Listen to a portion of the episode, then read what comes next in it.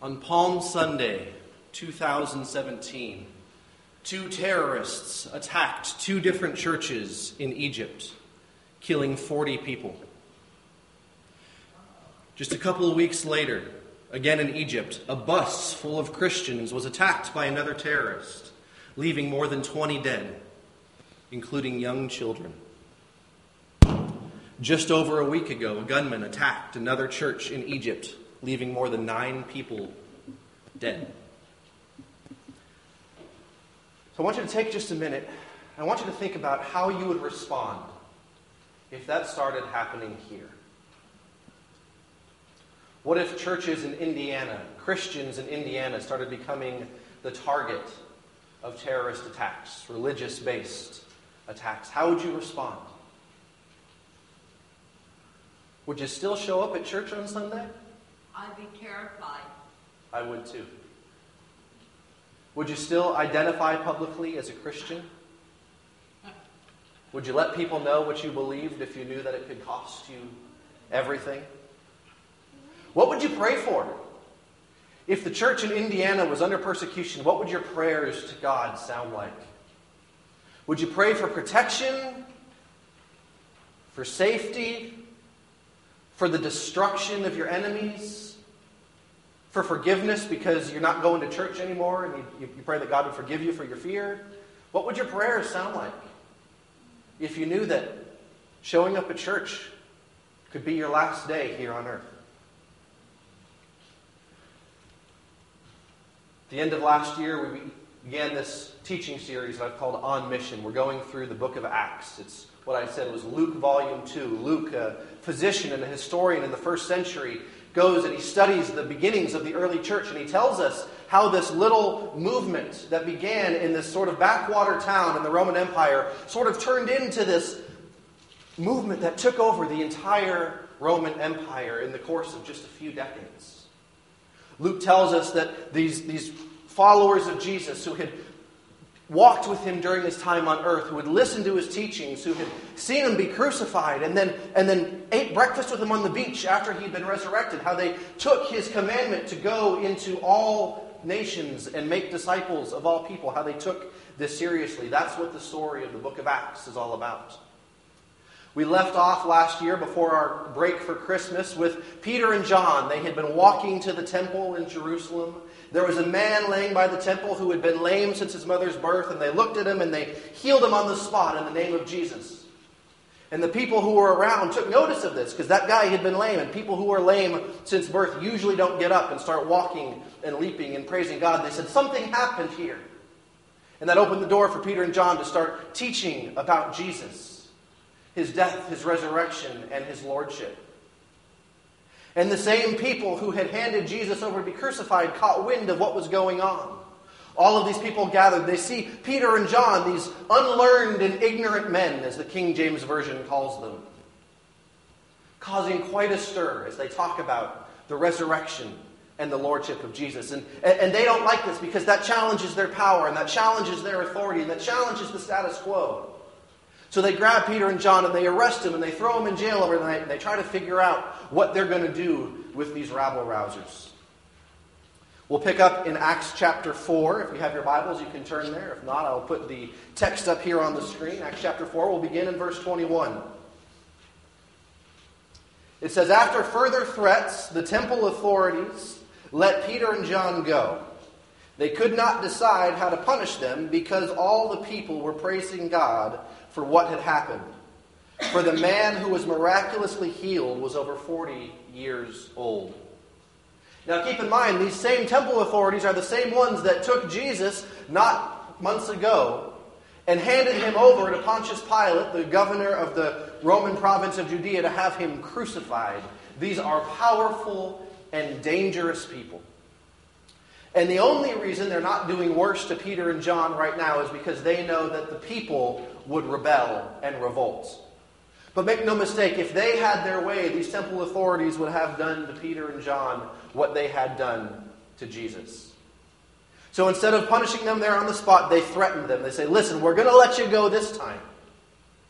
But if we ever catch you speaking in the name of Jesus again, you better watch out. We're not going to put up with that kind of thing around here. So Luke tells us what they did next. It says, On their release, Peter and John went back to their own people and reported all that the chief priests and the elders had said to them. Just a side note, as I was studying this, um, one of the commentators made a note on this phrase, their own people. The phrase in Greek here, he said, is usually a phrase that refers to somebody's family. And I thought that was interesting that the phrase that's usually reserved for somebody's family is here reserved for the church in Jerusalem. It demonstrates how important the community of faith had become to these new Christians. And I think it's sort of difficult for those of us living in comfortable 21st century America to understand just how important the church family would have been to them. Because to become a Christian in the first century meant you might lose everything. You might give up status, you might lose you know, family, you might even lose your life. And so to, to give your life to following Jesus at that time meant that you were being brought into a new family. These people, in the face of opposition, in the face of threat, they went to the, where they knew they were cared about, where they knew they were loved, where they knew they would be supported. They went back to their own and they reported all that the chief priests and the elders had said. They said, Here's what happened. We were preaching in the name of Jesus. Here are the threats they made against us. They told us that we should no longer preach in this man's name. Luke tells us how, his, uh, how their companions responded. The next verse it says, When they heard this, they encouraged Peter and John to lay low for a while and not cause any more trouble. Those of you who are following along in your own Bibles are shaking your heads because you know that's not what it actually says. Here's what Luke says they actually said. When they heard this, they raised their voices together in prayer to God. In the face of threats, in the face of opposition, they gathered together and they prayed. They didn't cower in fear, they brought their situation before God. But what did they pray for? What does a prayer in the face of persecution look like in the first century church? I'm glad you asked.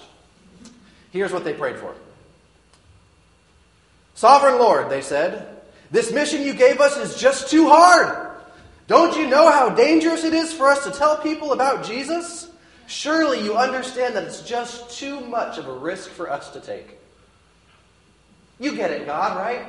You know that we're in danger here. You, yeah, you know that we're, we're not, we're not at, at, safety, so you, you, understand, God. It's just too dangerous. Uh, we, we know that, that you, you get it. You, you get that we're going gonna back off for a little while, that we're going to lay low to, to, to protect our heads. No, that's not what they prayed for. Here's what they actually said Sovereign Lord, they said, you made the heavens and the earth and the sea and everything in them. You spoke by the Holy Spirit through the mouth of your servants, our father David. Why do the nations rage and the peoples plot in vain? The kings of the earth rise up and the rulers band together against the Lord and against his anointed one. Now, this part that I've highlighted in yellow here may sound familiar to you.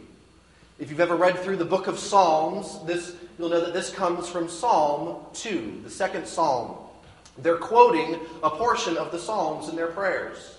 I told you a couple of weeks ago that the Psalms were intended to teach God's people how to pray. It was, it was their liturgy, it was their hymnal, so to speak, and their prayer guide. It taught them how they were to pray. And so they take one of the Psalms and they start praying the Psalm as they're facing persecution. And what they, what they mentioned here sort of sounds similar to what they're going through.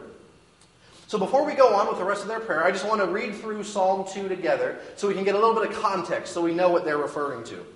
So if you have your Bibles, you can go to Psalm 2. Otherwise, I'll put it up here on the screen. Here's how it goes. This will sound familiar. Why do the nations conspire and the peoples plot in vain? The kings of the earth rise up and the rulers band together against the Lord and against his anointed, saying, Let us break their chains and throw off their shackles. I've highlighted the same part here that they quoted in the prayer in Acts chapter 2. In this psalm, the earthly rulers are rebelling against God and against his anointed, his Messiah in Hebrew, his Messiah, which translates into Christos or Christ in Greek. This is a messianic psalm. The people of Israel would read the psalm and it would shape their understanding for what the Messiah was going to do when he finally came. It's what they believed the Messiah's ministry was going to look like. So we're going to keep reading and see what they anticipated with the Messiah. The psalm goes on. The one enthroned in heaven laughs. When the people, when the rulers rebel, the one enthroned in heaven laughs. The Lord scoffs at them. He rebukes them in his anger and terrifies them in his wrath, saying, I have installed my king on Zion, my holy mountain. My king is the reference to the Messiah, to the Christ, to the Son. This is what uh, the God installs the king, the Messiah. And the, in the next verses, we're going to see the mission that the Messiah was given. I will, pro- I will proclaim the Lord's decree. This is the Messiah speaking. He said to me, God said to me, You are my son. Today I have become your father. Ask me, and I will make the nations your inheritance, the ends of the earth your possession. You will break them with a rod of iron. You will dash them to pieces like pottery. This is what they're expecting the Messiah to do when the Messiah comes. They're expecting this king is going to he's going to come and he's going to rule with an iron fist and all of the nations of the world that rebel are going to be put down and this strong military Messiah is going to lead with a rod of iron and anybody who, who rebels against him will be put in their place and dashed to pieces. This is what they were expecting the Messiah to do. The psalm goes on. Therefore, you kings, be wise. Be warned, you rulers of the earth. Serve the Lord with fear and celebrate his rule with trembling. Kiss the Son, another reference to the Messiah, or he will be angry, and your way will lead to destruction. For his wrath can flare up in a moment, but blessed are all who take refuge in him. So, as we've seen, Psalm 2 is a psalm about how the Messiah is going to destroy the enemies who oppose God. And this is the psalm that the early church quotes in their prayer when they're facing opposition from the leaders of their day. So we're going to go back to Acts chapter 4 and we're going to read through this prayer again. Sovereign Lord, they said, you made the heavens and the earth and the sea and everything in them. You spoke by the Holy Spirit through the mouth of your servant, our father David. Why did the nations rage and the peoples plot in vain? The kings of the earth rise up, and the rulers band together against the Lord and his anointed one. They go on with this prayer. Indeed, Herod and Pontius Pilate met together with the Gentiles and the people of Israel in this city to conspire against your holy servant Jesus, whom you anointed. They did what your power and will had decided beforehand should happen. So, this group of Jesus followers in Jerusalem in the first century are applying the, this psalm to their first century situation.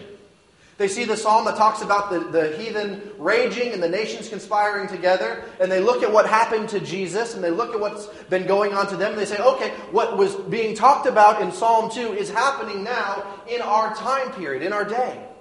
And so they're applying Psalm 2 to their current situation. Uh, and they're saying that, that the nations that are conspiring are Herod and, and Pontius Pilate and these rulers of the temple. They're conspiring against your anointed one, Lord. Well, what does the Messiah do to those who conspire against the anointed one in Psalm 2? He destroys them, he breaks them like, like pottery, right? So we're going to continue this, this, this prayer. Now, Lord, consider their threats, they say, and break them with a rod of iron and dash them like pieces of pottery. Oh, your Bibles don't say that? Here's what they really prayed. Now, Lord, consider their threats and enable your servants to speak your word with great boldness. We would have expected, following along the lines of Psalm 2, that they would have prayed for the destruction of their enemies. But they had followed Jesus long enough, I believe, that they had come to finally understand that the role of the Messiah was not exactly what they were expecting. That Jesus was indeed coming, coming to conquer the earth, but that he wasn't coming to conquer with the sword and with the rod, but he was coming to conquer by transforming hearts, by healing, by serving, and by loving. So instead of praying for the destruction of their enemies, they pray for greater boldness to speak the word. In the face of opposition, they didn't pray for safety. They didn't pray for protection and they didn't pray for the destruction of their enemies. They prayed for more boldness. When's the last time you've prayed for more boldness to speak the word? Where does boldness rank in your daily prayer list?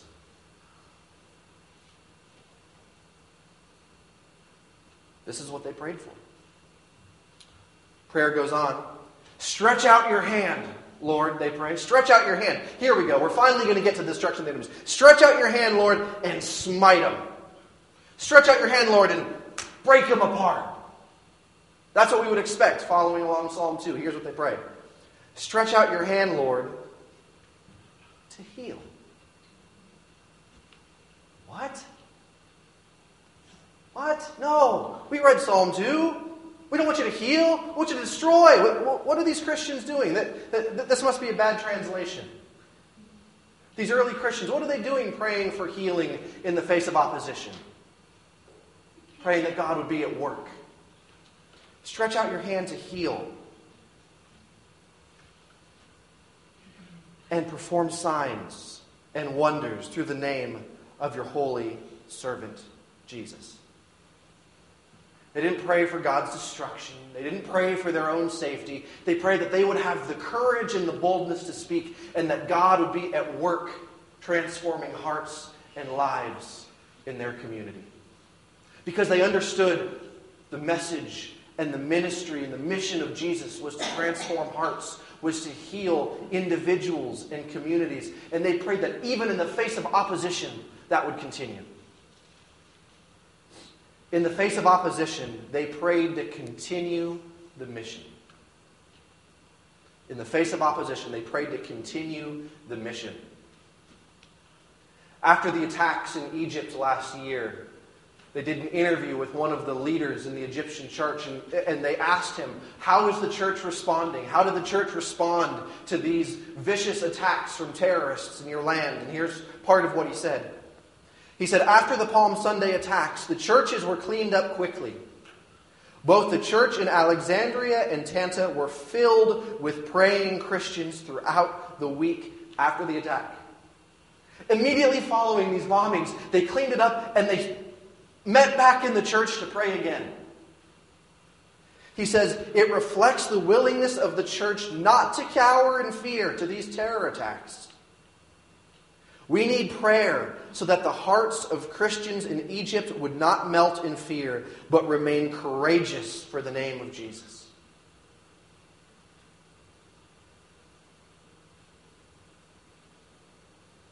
They show up at church after a terrorist attack. I want to stay home when I get a sniffly nose. As I was studying this passage this week, I, I had this thought. I wonder if comfort and complacency isn't a greater threat to mission than persecution. I wonder if we've got it so easy that we've missed the point.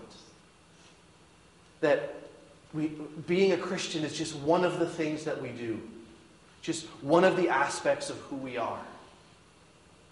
Whereas in places like the first century, or as in places like modern day Egypt, being a Christian requires everything. It requires all of who we are and everything that we have. And you know what? In places like Egypt, in places like Iran, in places like China, where the gospel is facing persecution, the church is spreading like wildfire. I wonder if what we consider blessings, our comfort, our ease of life, are really obstacles to our own mission. I wonder if it has lulled us into complacency and we don't feel any urgency for this mission because everything is going pretty good for us right now. So I've got some questions that I'd like us to ponder.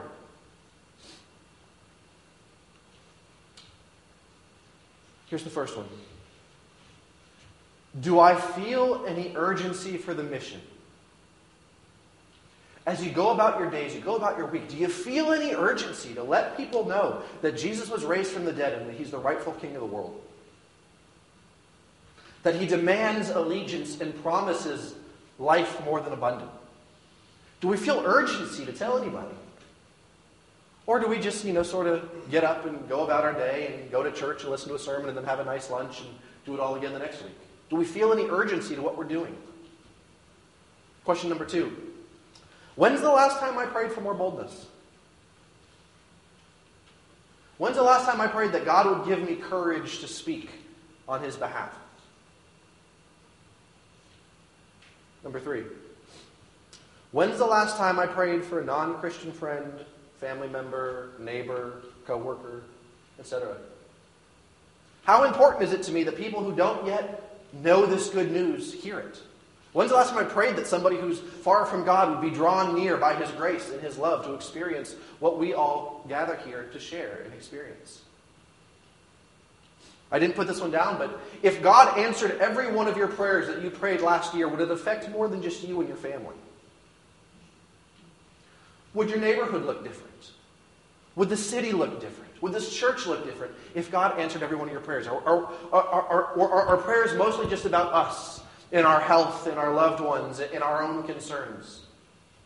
How often in our prayers are we addressing the mission to which we have been called as Christians?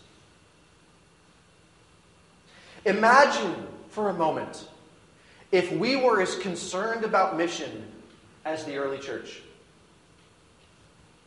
Imagine if we were as devoted to the mission that we've been called as those first century Christians who, who called the church their family and who gave everything for its advancement. What would it look like if we did that here in this little community? In what ways would our lives be different? In what ways would your daily life be different if, if we were this devoted to the mission as the early church? Imagine if we were as dedicated as our brothers and sisters in Egypt, who every time they go to church, every time they, they gather together with other believers, know that it could be their last. And yet they do it anyway. Imagine if we were that committed here in America, here in Indiana, here in Bloomington, here at Stony Brook. Imagine if our most pressing prayer request was for more boldness for ourselves and more of God's power to transform our community. What if we prayed for that stuff more than we prayed for ourselves? What would change? What would change in our hearts? What would change in our schedules? What would change in our pocketbooks? What would change in our church budget? What would change if that was our most pressing prayer and concern? The story of Acts is a story of how a small ragtag group of people in a backwater town in the Roman Empire went on to change the world. We're gathered here today in Bloomington because these people were committed to the mission. It happened once before, and I believe it can happen again, but it's only going to happen if we have the same kind of tenacity and commitment and dedication to the mission. For them, the mission wasn't just one of the things they were called to do. It was their very identity, their very essence, their very reason for being. And they gave everything. We're going to see that next week. We're going to see they literally gave everything for the cause. What if we believed that much? What if we were that committed? Just imagine. Imagine how different our neighborhoods might look, our workplaces might look, if we were more concerned about advancing the mission of Jesus than we were anything else. I'm going to pray for us. I'm going to invite Mandy up. She's going to come sing while we partake in communion. So uh, after I pray, if you want to stand up and gather in a circle around the room, we're going to share in communion together. Uh, and Mandy will, will lead us in some singing.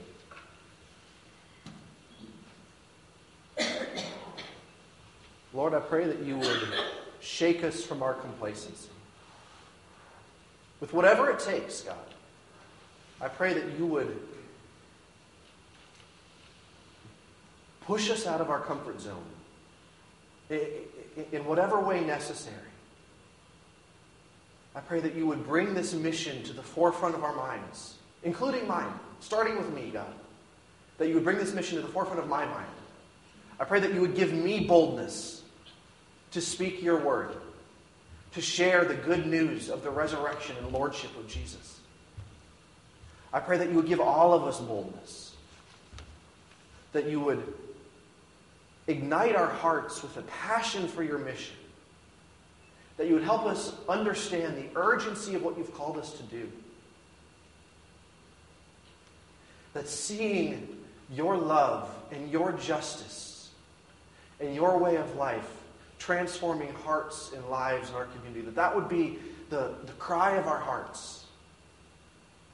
Father, I pray that you would shake us out of whatever version of self centered Christianity we may have grown up with, been taught, become comfortable with, and that you would refocus our hearts and our minds on reaching out with your power and your love. Give us boldness, God, and stretch forth your hand to heal, that signs and wonders may be performed in the name of your holy servant, Jesus. Father, as we gather together to share in communion, help us to remember the price that you paid as we take the bread, which is the body of Christ, as we take the cup, which is the blood of Christ given for us for forgiveness of sins, that we would really grasp the depth of what it cost you so that we could have this freedom and this purpose and this community and this love. Father, remind us that what we're, what we're here to do, you purchased with the blood of your Son. Father, help us let that inspire us. Let that spur us on to love and good works. May this bread and this cup nourish us. May it challenge us. May it inspire us. May it draw us together in love. And send us out to the world ready to speak, ready to serve, ready to love. I pray for these things in Jesus' name. Amen.